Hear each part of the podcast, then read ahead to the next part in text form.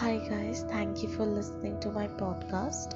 If this is the first time that you are listening to my podcast, then I would just like to tell you that I recite the love sonnets from 100 Love Sonnets written by Pablo Neruda. It was originally written in Spanish and later on translated by Stephen Tapscott.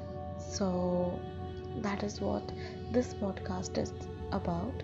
Uh, this will be the sixth podcast or sixth episode for the uh, same podcast.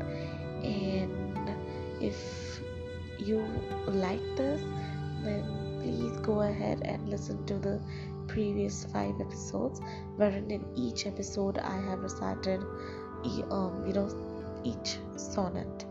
I hope you like it. So here's how the sonnet goes.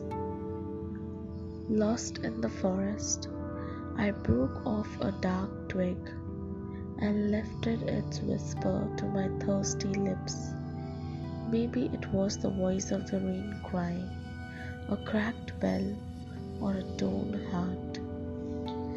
Something from far off, it seemed deep and secret to me, hidden by the earth, shout muffled by huge autumns, by the moist, half open darkness of the leaves.